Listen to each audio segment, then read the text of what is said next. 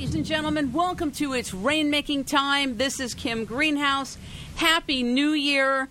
Uh, such a delight to be doing video today. We have a marvelous guest, a blockbuster. You're going to hear all about him. But before we tell you about our guest, the first thing I want to tell you is that years ago I went and I had something called a thermogram.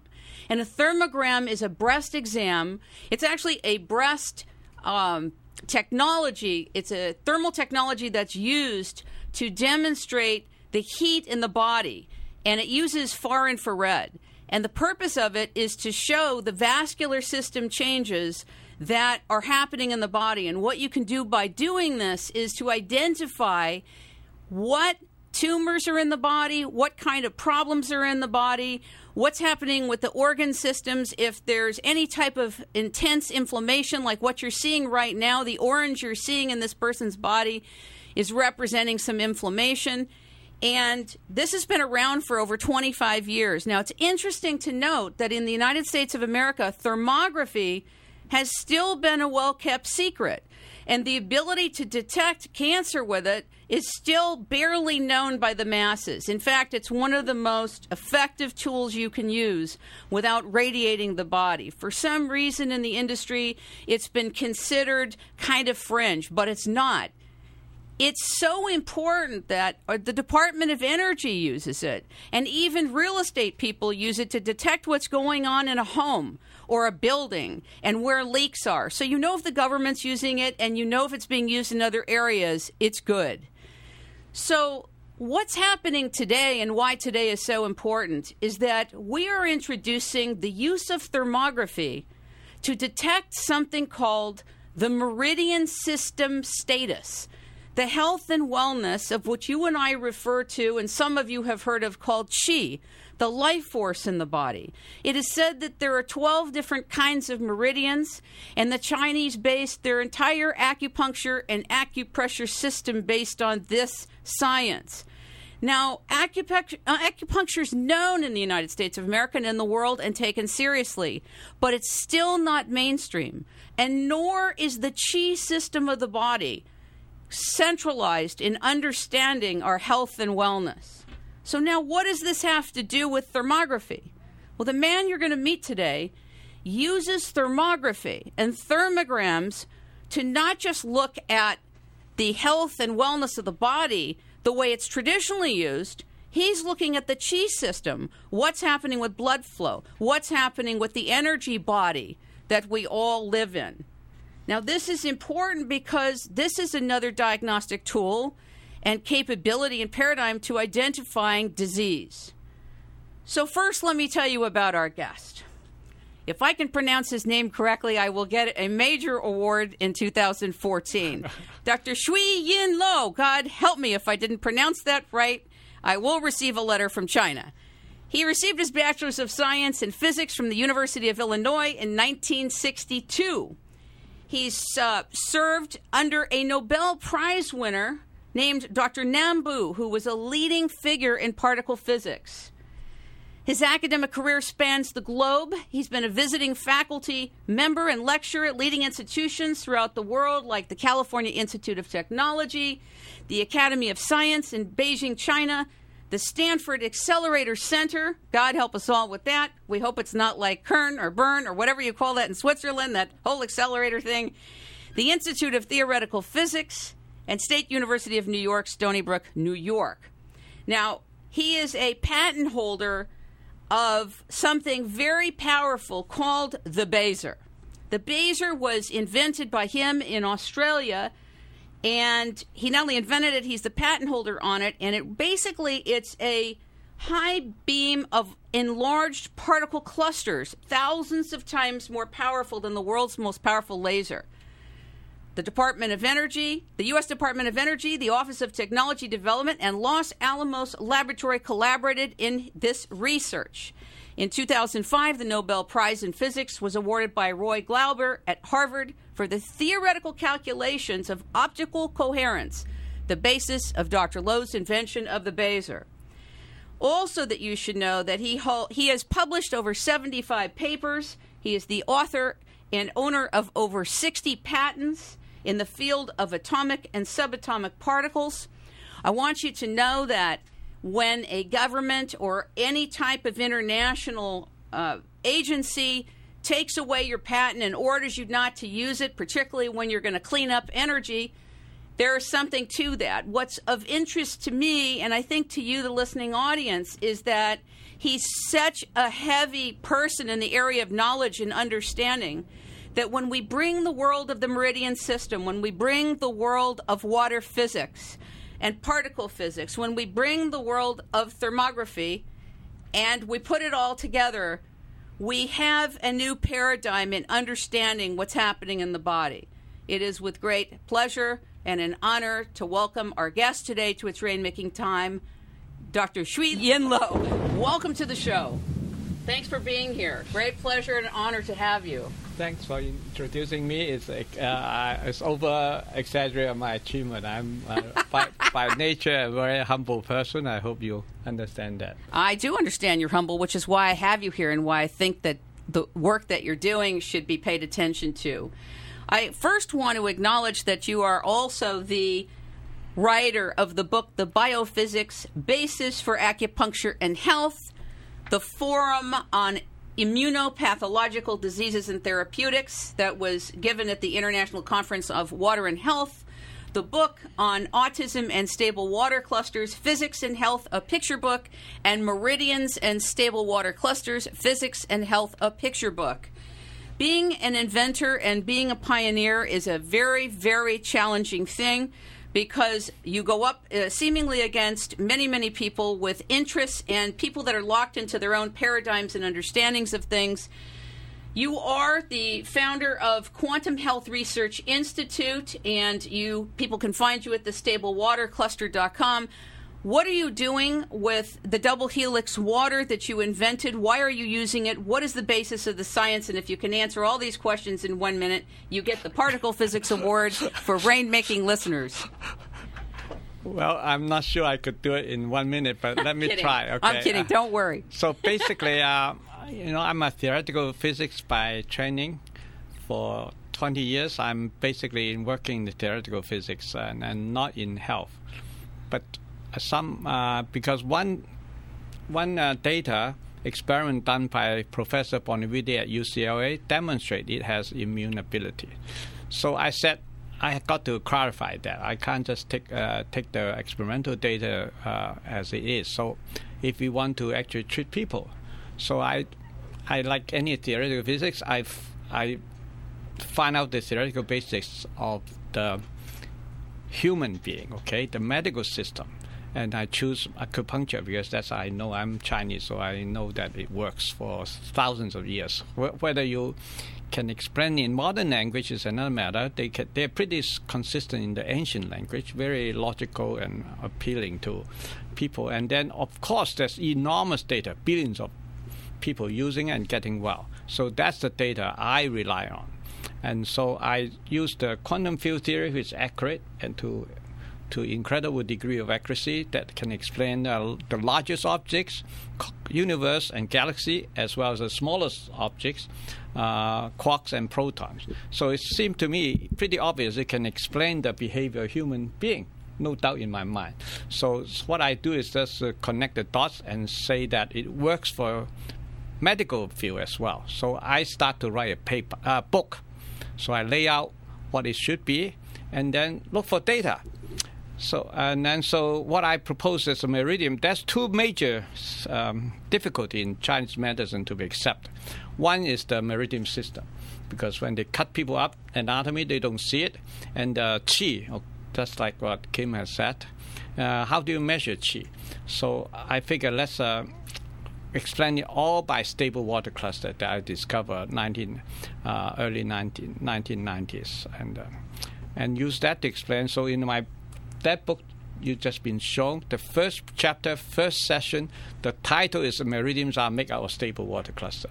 So that's my basis. So you have the hypothesis and you derive everything, and I formulate chi in terms of quantum field theory. So chi is chion, like like light is photon, sound is like phonon, so chi is like uh, like chion. So basically, then it's rigorously defined and then you can f- eventually find it. I want to I want to interrupt you for just a moment because while many of us now know what chi is and the chi system is, people don't know what a photon is. Many people who pay attention to physics have a sense of what it is. Please explain what a photon is. Bring us in because not all of us know.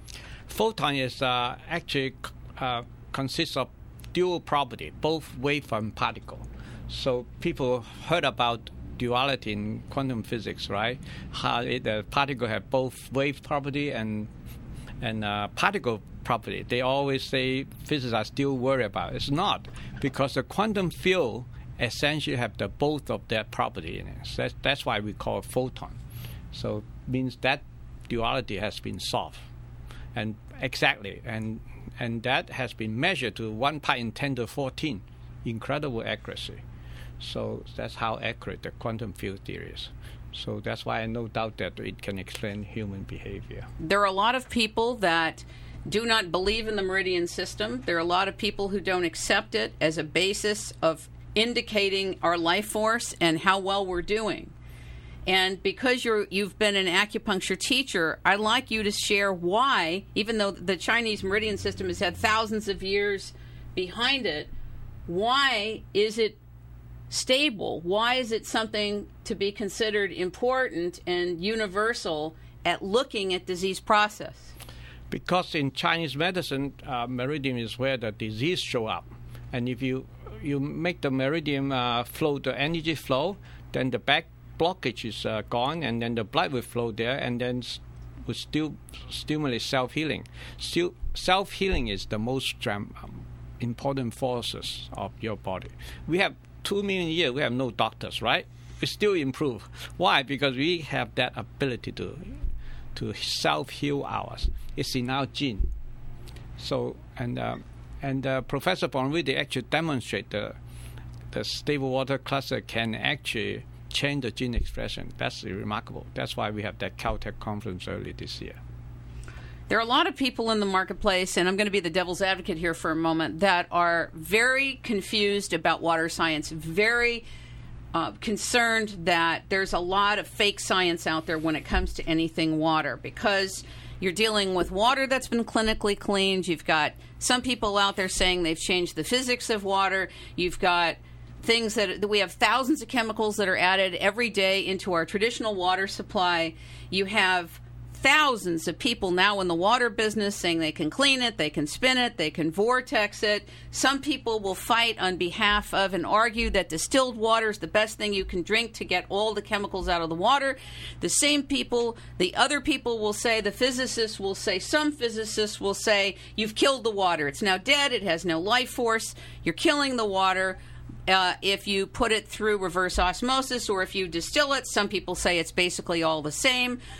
Some people say even when you distill the water, you have uh, the VOCs in it, uh, volatile. What is it called? Um, uh, volatile, uh, they're volatile carbon. chemical compounds, basically, that are still there from the air. And so, in a way, you're saying you're solving something through the double helix water that's different. Now, talk about the double helix water, and also I want you to respond to what I just brought to you, which is that there's a lot of marketplace confusion what we should be doing. Well, number one, when I start doing the research on it in 1993, I looked up all the data in literature. That's already a big confusion in the physics domain. So, so that's two biggest uh, wrong experiment done is all on water. So I'm very careful. But they so I do the theoretical physics first. I derive the formula, derive where to look for it, and that's how I'm uh, I'm capable. All right. So of uh, theoretical physics, that's what you do. So I look for where it's going to be found. Otherwise, we never find it because the water is so dirty everywhere, no matter how clean it is. Now, once you find it, then I can make it stronger and bigger, and that's why you just see the double his uh, shape of this stable water cluster then it confirmed all the things I predict.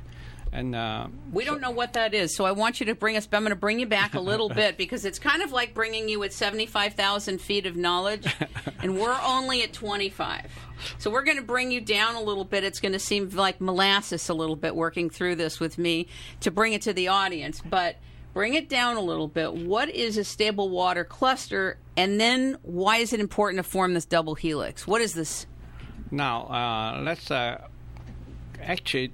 Now I've done all the theoretical work. Of course, no, no, very few people understand it, just like you say. So I said, uh, how I'm going to demonstrate. That's I choose the thermograph that you mentioned at the beginning of your talk because thermograph is intuitive, obvious.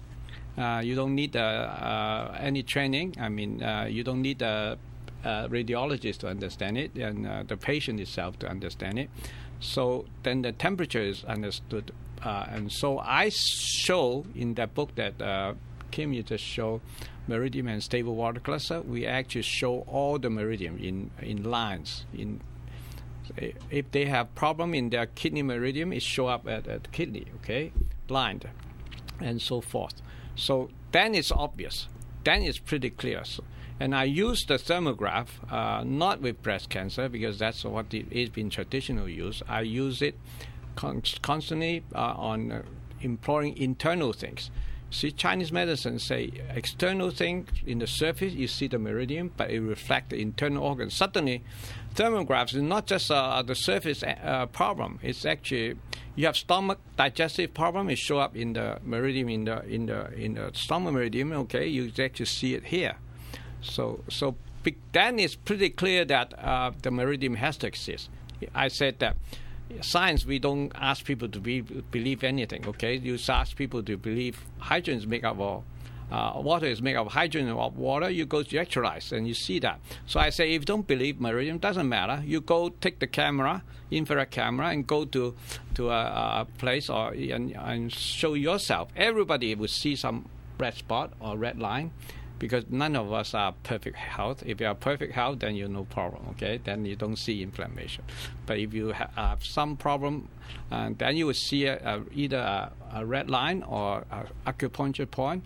So then it's you your own self have those things, and so that's why I take all these pictures and uh, and it's. Um, so I don't really need you to believe meridians exist. You just go to take the picture, just like you, you see anything else, you know, water is made of hydrogen and water. And um, so that's how I use the intuitive, obvious thermograph to demonstrate the system of meridian and the system of chi. Because in 50 minutes, things change. If you drink the WX water, it changes. So, so it has to be WX water because we want them to see the quick. I also, you know, I don't want to wait three months or uh, 10 years later see effective. I mean, I'm a physicist. I want to see the result in 15 minutes, okay? Then I know it works. And you know it, I know it. Okay, so that's why I wrote. I, have uh, another book called Autism and Stable Work. You actually see autistic children improve in 15 minutes.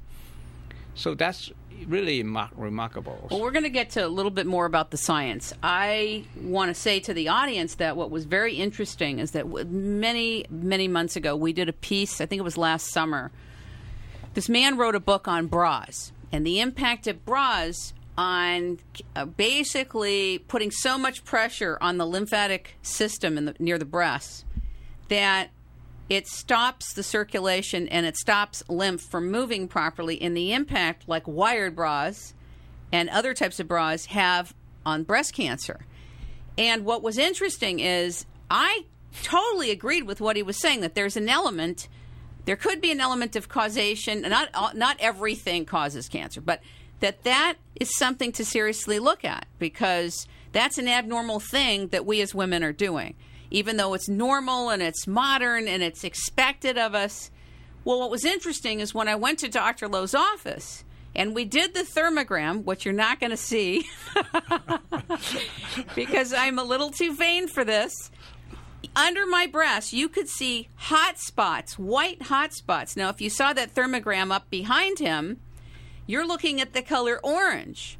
Well, mine was white hot right under both breasts, which actually verifies that the man I did the interview with about bras and cancer. I mean, very few places on my body were as hot as that, which means what, Dr. Lo? That means uh, it's in trouble, okay? And uh, one possibility that it's uh, abno- uh, it's uh, could be cancer. And I always because women are scared, so I don't say cancer. I say that's abnormality. You have to take care of. Now, and uh, I I do extra. I ask them to see the armpit. The armpit is hot. That means the immune system is fighting something. Now, the nice thing is about if it's not serious, 15 minutes cool down already. Now, if it's more serious, one we want them to be uh, cool cool down in, in a week or four months or, or four weeks or something like that. If it doesn't cool down and keep having trouble, I say it's a big problem. Okay, you have. Okay, you may take a chance.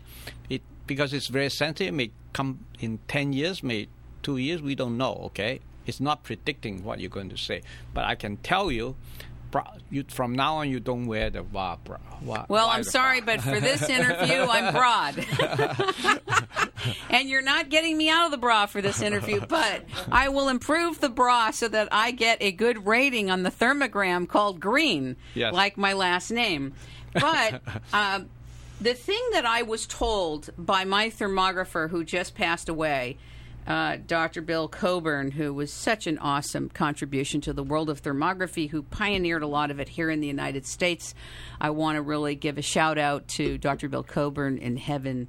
Thank you so much for all of your work.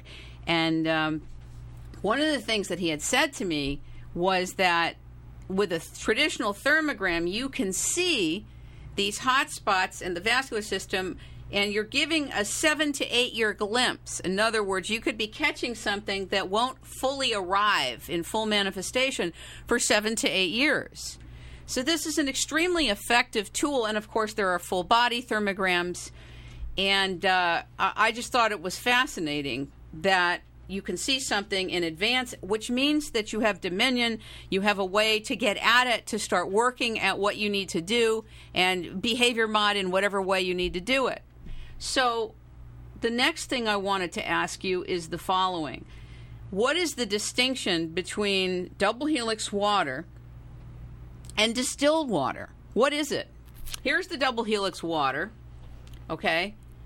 And um, I don't know if anybody can see it, but what is the difference between what you have made in the laboratory and distilled water? Uh, if you use the cleanest water, that means uh, double distill is not good enough, maybe triple or more, okay? Then it's really clean, then you don't have particle in suspension in the water. Ours do have particle in suspension in the water. Uh, so we actually use a laser counter to count how many of them. We not only know they exist, we actually know how big is, how many of them. This is actually published in Physics Letter Journal. So if you people argue, then I say, do they have a referee, a peer review physics journal published? Then I tell you, I haven't seen one that has that. Okay, peer review and uh, journal. That's physics letter A is one of the most prestigious journal, one of the two most prestigious journal in the world, and there's several Nobel Prize work was published, first published there. So it's very, very a high standard. And I, I always try to to uh, to go for the highest standard wherever I go, and uh, I collaborate with the best professor who are willing to work with me, like Professor Bonavida, and uh, and uh, and and everybody else. Okay, and then that's why we have the Caltech conference. I in- invite the MD who use it and and knew it worked. So because I'm, if I said it worked, it doesn't help. Okay, and besides, uh, it's nice to have a third party. So we have this c- conference Water and Health Conference held at Caltech. A uh, quick question to you. You know, I've, we've did a piece with Gavin Menzies a couple of years ago and Dr. Timothy Ball on peer review. And there's a double-edged sword with peer review, and I need to say it because it's important for the people that are aware what goes on in the scientific communities. Sometimes, actually a lot of times, the dragons that guard the gate are guarding the gate of the peer review process.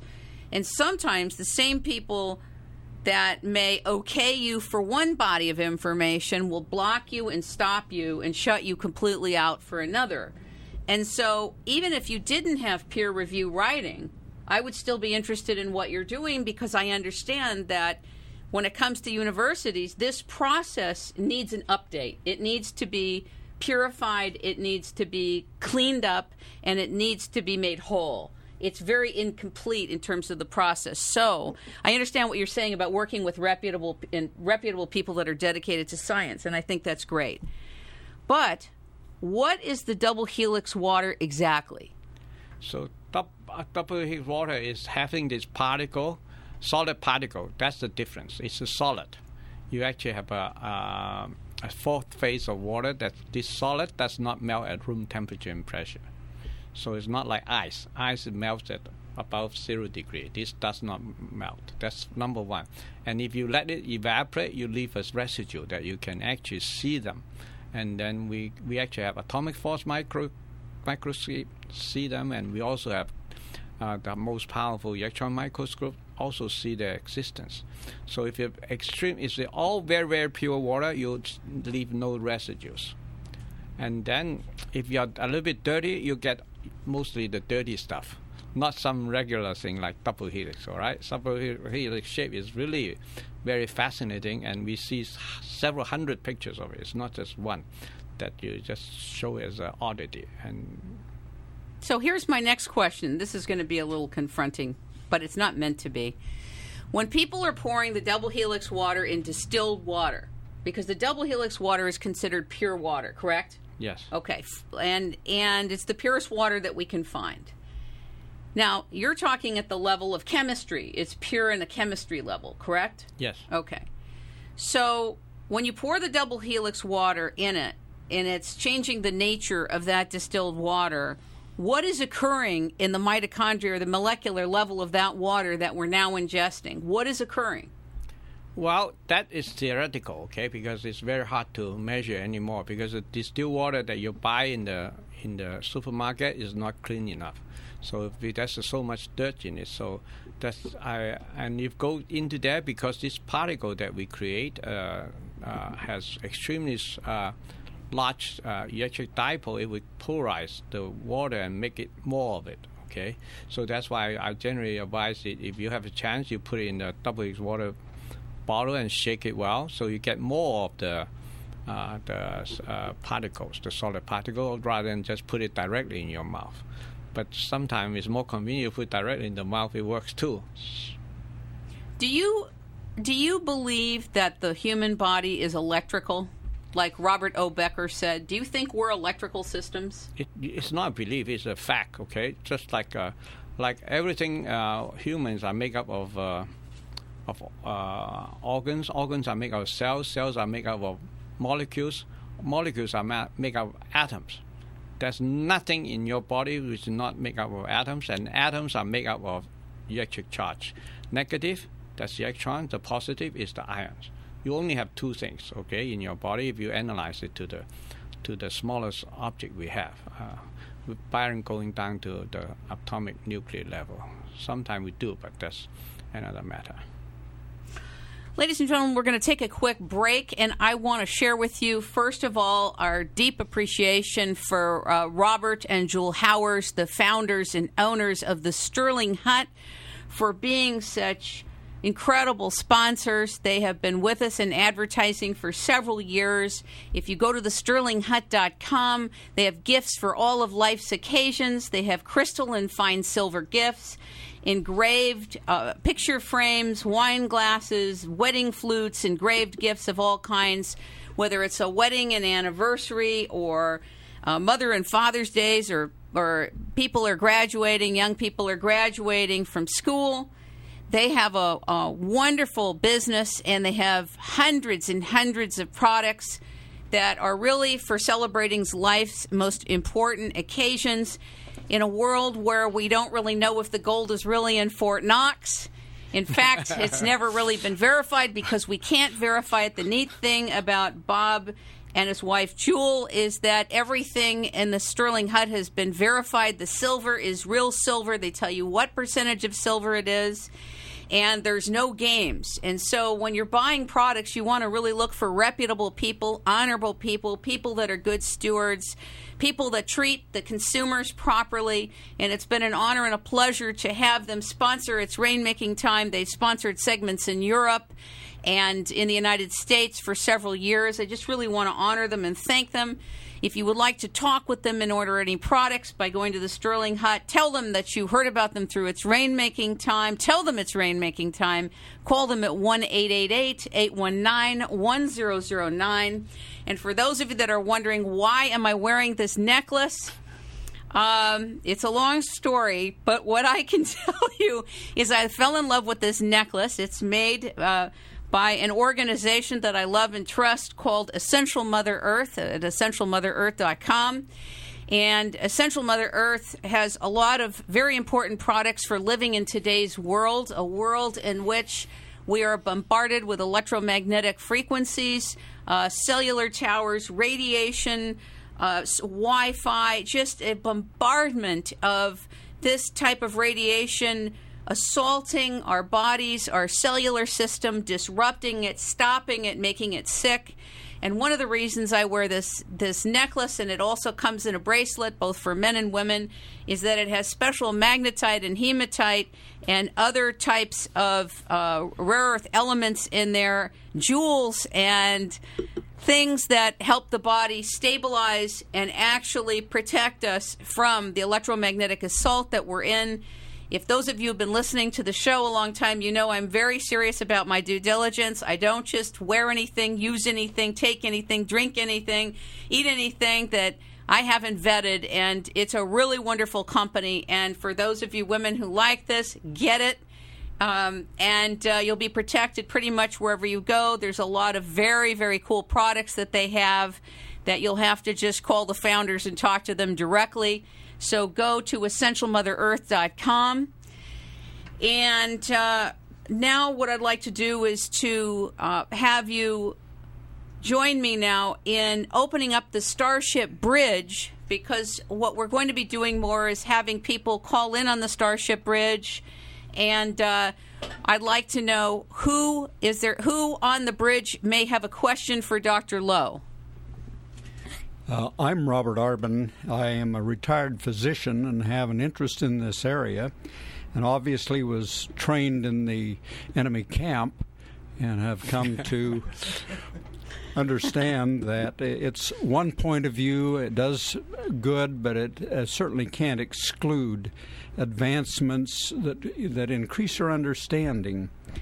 And one of the questions, Dr. Lo, that I have, obviously, water is has many, many faces.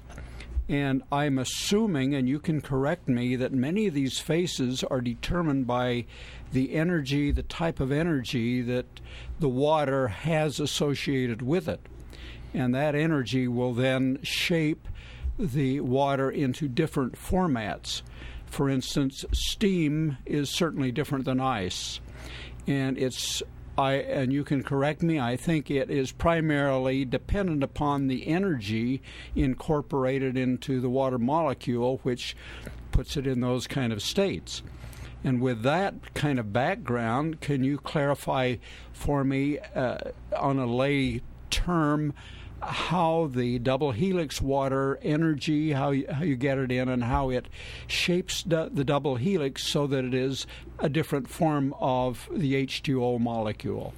I think uh, you, are right. Uh, the gas form of the water is uh, water vapor has uh, more energy, so it shakes itself away and uh, and can diffuse through the air. Now the liquid has less energy, so it stick together but not enough to make it solid because then you can flow like in the water. Uh, okay, this liquid, it flows. Okay, now the third kind is solid. You take an ice, you shake it, the shape does not change. So it's a square, a cube from your fridge, then it's a cube. Unless it melt, then it become water. So now ours is like that. It actually form in double H water. It does not change shape no matter how you work, shake it around. So that's why we call it solid and uh, and that so one kind of solid phase of water. Look at carbon. Okay, carbon has a has solid phase. Okay, carbon have many different uh, uh, uh phases of uh, solid. Like the diamond is the most prestigious, right? But it's all made only of carbon, and then the next is charcoal, uh, graphite. They are all only made up of carbon. So th- so you can see the most common material you see is carbon and many different phases solid. The same with what we are saying that the water molecules can have different phases solid. And the common one that's relative cheap is the distilled water that you, you buy from supermarket. The little bit more expensive one which i consider is uh, the most prestigious one and most important one is the the double helix water that that's, that we have is another form of stable water crystal and we have many other kind actually. It's not just one Uh, sir, did you get your question answered? I have uh, one other question that I'm sure you can enlighten me on. I have read that the um, the hydrogen oxygen bond angle, as the energy increases towards steam, the angle becomes wider, and as we de- descend toward ice, the angle becomes narrow, and the water is 104.5 degrees, and that will vary depending on the energy in that.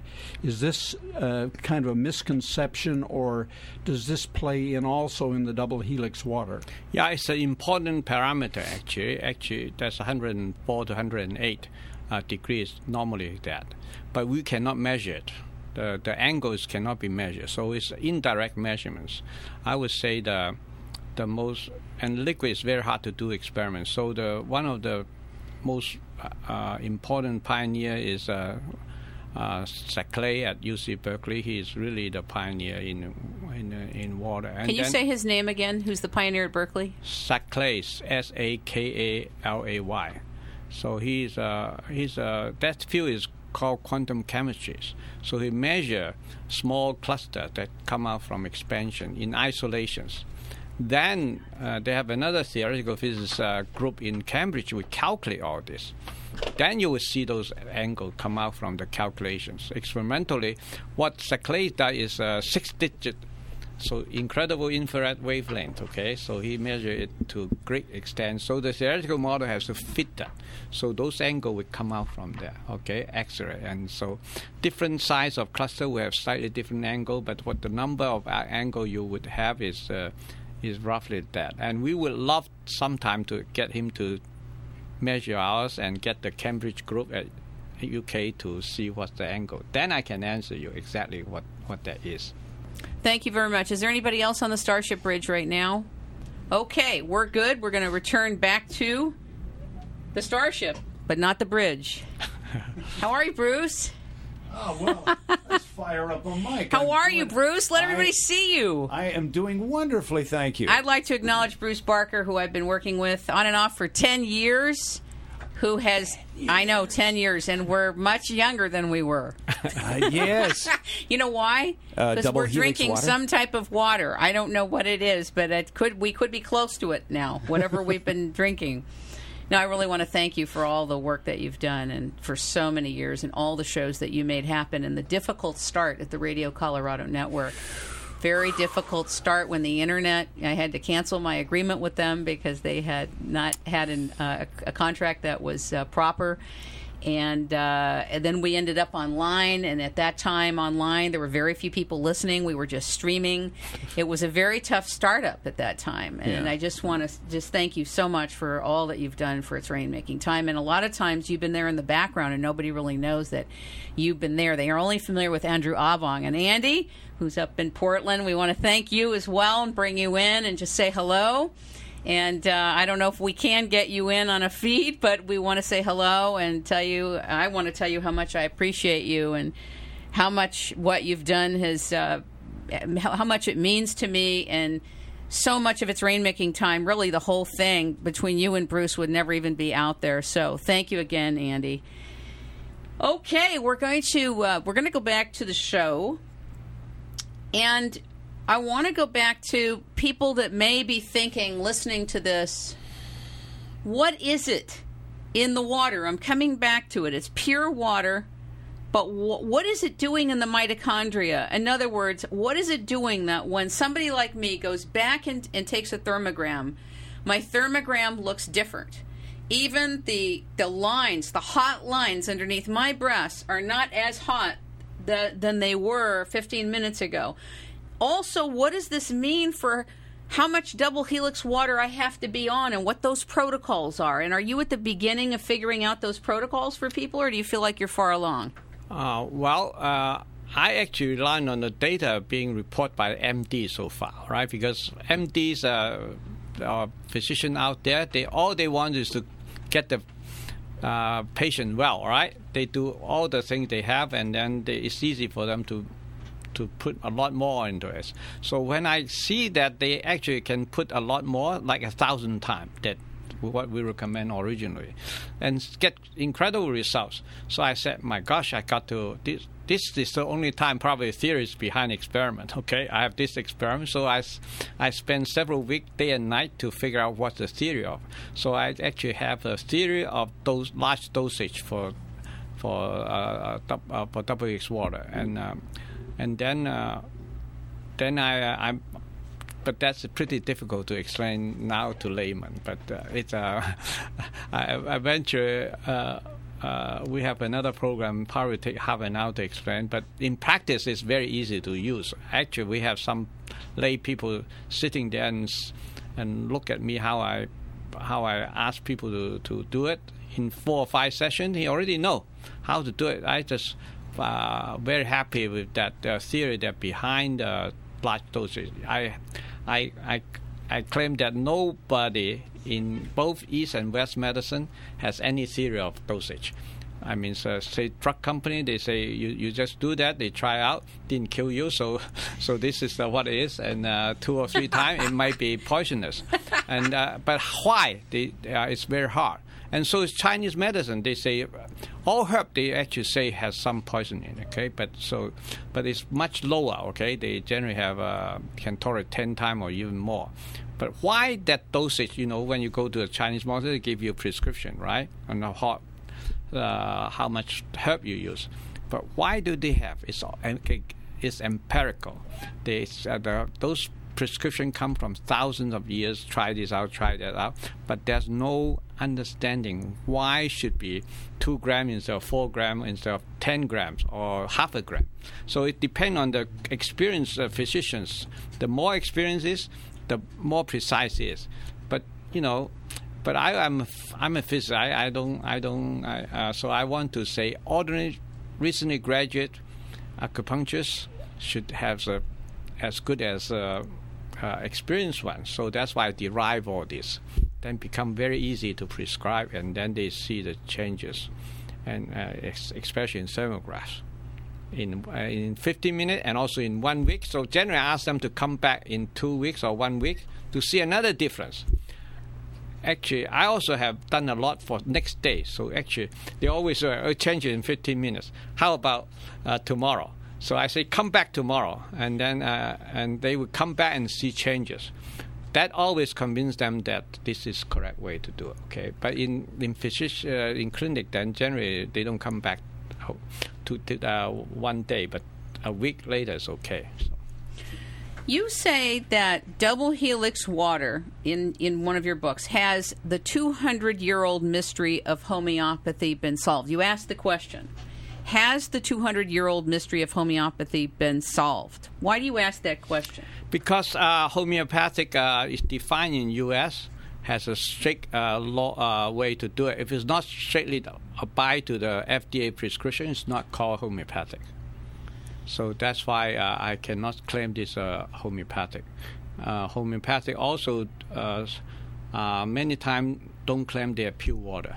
It's only wait. Say that again. Say it. Take us. Take us slow because some of us don't know what it is. Say it one more time for us. So homeop- uh, homeopathic ha- has 200 years of history, right? Not as long as Chinese medicine, 2000, but it's pretty long, right? It's invented by in Germany, and and he wants to dilute. Suppose there's, it actually have three basic law. The most important is like cures like. That means if you have uh, you are sick, so you try out uh, in healthy people, drink that poison and dilute it, and they produce the same symptom. And then you use that poison to dilute it many, many times at uh, probably uh, 10 to the minus 6 mole. I just checked them out. Okay, then then it's then that cure that poison, okay, that uh, that you have. Okay, so whatever sickness you have, that similar things that cause that sickness, you dilute and drink it. So it's not totally pure water in the prescription from FDA. So, so it and but my claiming is that it's actually pure water. So that's the difference, and I prove it. But how does the pure? This is where I'm I'm lost, and I'm sure if I'm lost, there's a few other people out there that are lost because I don't normally get lost, but I'm a little lost on some of this, and I know you'll clarify it. The 200 year old mystery of homeopathy. What is being solved? That's not what. That's th- what I'm not clear about. What is being solved? So I think homeopathic has a has the ability to cure disease because it has this uh, stable water class in it. And then, but as long as they don't admit, I mean, the homeopathic community or um, uh, allowed by U.S. government, then you cannot be called homeopathic. Then it's not allowed to sell. So that's the. But from scientific viewpoint, I would claim the same thing. But it's only me, okay, from a pure physics viewpoint. So, and then you have to allow the homeopathic community to to say that it's part of the reason. So, do you get it? I think I get it. Basically, uh, I think somebody on our Starship Bridge. Let's open up the Starship Bridge. That that guy seemed to have known a lot of things. Uh, appreciate your comments on that, Dr. Lo. Uh, it appeals to me that allergists unknowingly use this principle in desensitizing people to offending pollens and other things because they take the thing that is creating the problem, dilute it down, and give it to the person, and in time the body stops reacting to it. So I think it's it's kind of a paradox. The very thing they don't like, they do. Well, that's the way they explain it. I wouldn't. That's why I wouldn't explain it that way. Okay, suppose what we have is an uh, people have allergy, then uh, it's uh, it's certain meridian have trouble. Okay, and the chi is not flowing to the nose, so you just uh, either drink the water or rub the cream there. The allergy uh, actually can be healed. So so I I claim that my explanation is uh, is more accurate than their uh, their uh, explanation, but it doesn't exclude their explanation. I just cannot understand them. If I don't understand their explanation, I cannot say. All right, that's why I say the mystery is still somehow there. I, I let me give you an example in the conference, all right, that we went to. Okay, that, that's why I say, in order to convince people, you have to convince the professional first. So we went to this trade show uh, that put professional MD may basically attend. So that's this uh, doctor come the first day.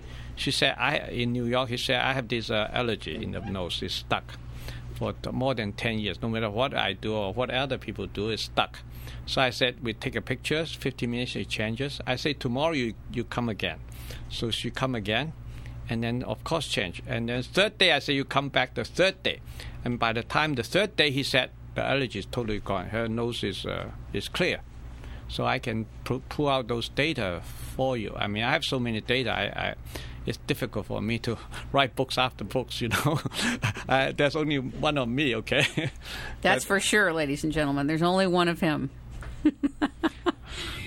so let's let's go back here, and uh, I don't want to belabor the point too much about the double helix part, but what is the ultimate breakthrough of what you're doing?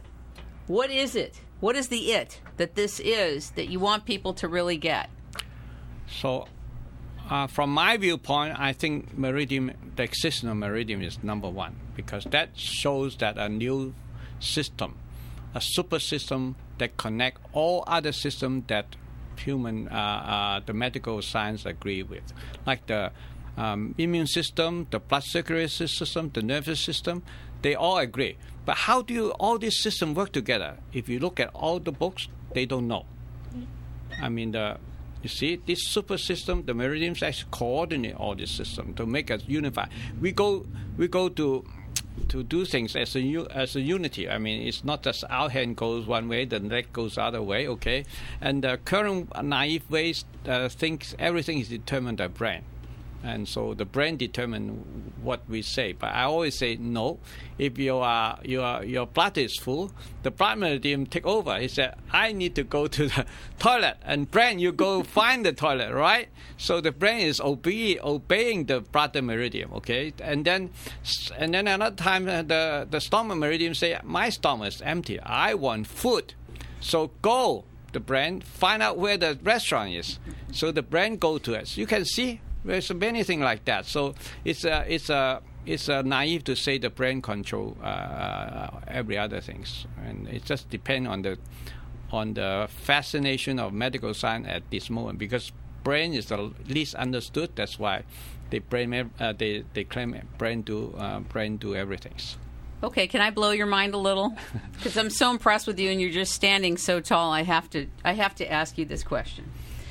When you say when you talk about the meridian system, are you also when you talk about chi, the energy body of our body, are you also including in that the human spirit?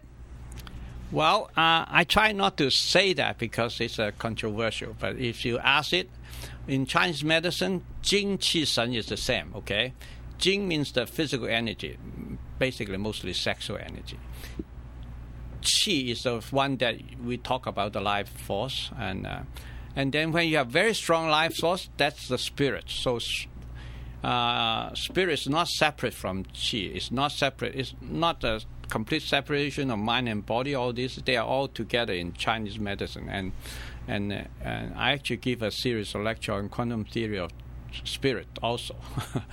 and uh, I, I think I lost the people audience right away. I didn't understand. There's a few people here that are on the floor. Please get up. Their chi is waning, but their spirit is high. They're just laying down. So my idea of spirit is actually a, a, a qigong, all right, in a new way. So it's measurable, it's quantifiable, and in the future it will be, it will be convincing. It will be in the textbook. Wait a minute. Go back here now. You can't say that big thing and get away with it. Qigong. We know we've many of us have heard what Qigong is. I want you to explain what it is. Give us the essence of it and then restate what you said. Well, at the moment uh, exercise is all we call external qi from Chinese medicine. You move your arm, you move your leg, and that's uh, and then you run to exercise your heart. But isn't it better if you exercise your heart isn't it better you exercise your lung? And uh, Qigong is internal exercise of the meridian. You actually can move your lung, can move your heart, and and that's why you it's more far, far more powerful. And I actually create a new new set of Qigong called quantum Qigong, which is most elementary. All other Qigong can build on it, and I can teach people in several minutes. You know uh, some of it, and then they can ele- elevate that again. So Qigong suddenly become very doable, and as usual, I derived the mathematical formula of it. So I knew I got it right. Okay. so you, I. you say that you have you can quantify Qigong. Is that yes. correct? Yes. What does that mean? On a thermogram? On what? Where are you quantifying it? Actually, I work with uh, UCLA, uh, a group of business uh, uh, professors there the, we actually uh, the thermograph you can quantify, and then the EEG and uh, and the SPECT, uh, the single photon uh, uh, machines. Okay, and then they all see changes after being treated by external qi, by not me, but you know another qigong master, and then you can see the difference but the thermograph is nice. You actually see it in 15 minutes. EEG is uh, nice, but it's so complicated. You need a specialist, a professor to interpret. Okay, and the SPECT is even harder. It's a two, two, uh, one day later. All right, and then it's and it's very expensive. But luckily, the the doctor are willing to to uh, to not to charge us. Okay. And the thermograph, on the other hand, is intuitive, obvious, and you can interpret. You don't need a professor to do it. Well, ladies and gentlemen, we are at the hour, and it flew by and I hope that you enjoy this first video that we did. We're we're new in the studio here. It's been 10 years since I've done any video or television. So if the lights are a little funny and the visualization looks like you're on LSD and there are funny things coming out of Dr. Lo's head, it's probably his chi. That's the problem. Bruce, he's laughing over there because God knows how this is going to mix down. It's all his fault. Andy up in Oregon, I don't know what to tell you from the live stream feed, but I first also want to invite all of you to go to It's Rainmaking Time. It's rainmakingtime.com and go ahead and uh, check out the shows and the archives. Please feel free to comment. It really helps the show grow. For those of you who really love the show and enjoy it, we it really means a lot to us that you donate. There's no donation that's too small. It's important that you donate. This is listener supported. And for those of you who are interested in advertising with us, whether we're mentioning your company and your products or we're actually talking more about your product line, feels, feel, please feel free to call us at 626 398 8652 at the Rainmaking Company. And for those of you who uh, would like to know a little more about banner ads and how they work, feel free to call as well because no matter how many people come into the site a month, they are seeing those banner ads. And there's a lot of confusion in the marketplace about what they really do, if they're really worth it, if they're good. Totally, most of the time, people are basing banner ads based on links, based on clicks. And what I want you to know is that your brand is out there being seen over and over and over again when you go to what's rainmakingtime.com. Whether people are clicking it has to do with the look, what it says, the color, the basic product, etc. And how many times they're there. So, for example, Pure Vitamin C is one of our advertisers. They have, they're one of the less than a handful of companies in the whole country that have vitamin C that's actually not from China. Dr. Lo, don't be insulted, but uh, the pet market and food market is not what China is known for. China is known for healing and many other wonderful things. The vitamin C part is actually manufactured here in the United States of America. Uh, we have other advertisers as well. This is just an example. But uh, and for those of you that want voice advertising that will go both on video when we do video and on audio, which also goes to iTunes and YouTube uh, and other types of uh, distribution outlets, we'll do an ad for you as well. We try to do contextual ads, ads that are coherent, that are honest, that are authentic, that communicate your product or your company and what you're up to so that people get it. And the distinction here is that with a voice ad, unless there's an offering, we don't know who comes to your website. What we do know is that Kim Greenhouse talks about your company and your product. And for those who watch Kim Greenhouse, it means something. So that's what you need to know. So the whole advertising paradigm is changing drastically because most of uh, many more people are online. They're on, online all day on their tablets, on their iPhones, on their cell phones and on their computers. So we're still in a big change in media. So understand that we need you to participate in where the change is, where the wave is really going, and step out in 2014. Join us. So we want to thank Dr. Lo for joining us today on It's Rainmaking Time. I'm really honored that you're here. God Yes. bless you and the work that you're doing. And one of the things I love about you is that you're so dedicated to the science part of what you're doing, and that you're really like, you remind me in a way, uh, and I mean this in a big complimentary way, you remind me of a child who loves to learn. You're not too old to give up the love of learning. And it means a lot because sometimes as people get older, their ability to learn and fall in love with learning diminishes. And with you, it just gets bigger and bigger and bigger. And I love that about you. And that's why you have so much joy in your life, too. So I just really want to acknowledge you and thank you. And for the audience who would like to find out more about Dr. Lo's work, please go to stablewatercluster.net. You can find out about the Stable Water Cluster and Quantum Health Research Institute and his work as a physicist and an inventor. And I thank you very much for tuning in. It's rainmaking time.